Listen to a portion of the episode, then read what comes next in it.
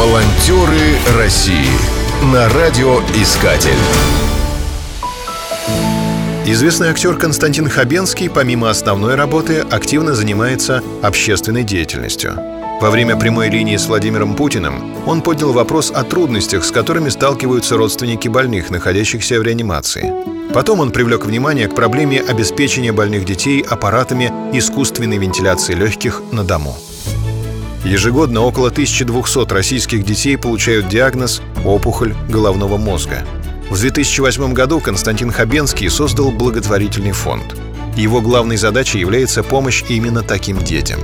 Фонд оплачивает диагностику и лечение, помогает повышать квалификацию врачей при помощи курсов и тренингов. Все программы финансируются за счет пожертвований.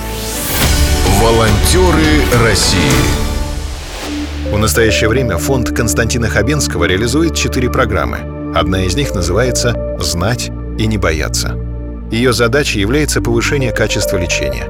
Для этого, в частности, была создана школа нейроонкологии, а название программы «Адресная помощь» говорит само за себя. За первые 8 лет работы фонда такая помощь была оказана более двум тысячам пациентов. В рамках третьей программы фонд закупает необходимое оборудование и препараты для медицинских учреждений. Программа «Терапия счастья» позволяет медикаментозное лечение дополнить позитивными эмоциями. Волонтеры организуют для детей праздники. Перед больными выступают артисты. В больницах обустраивают игровые комнаты. А еще есть проекты «Добрые километры», «Уроки добра» и другие. Слово «добро» в них определяющее. Волонтеры России на радиоискатель. Спешите делать добро.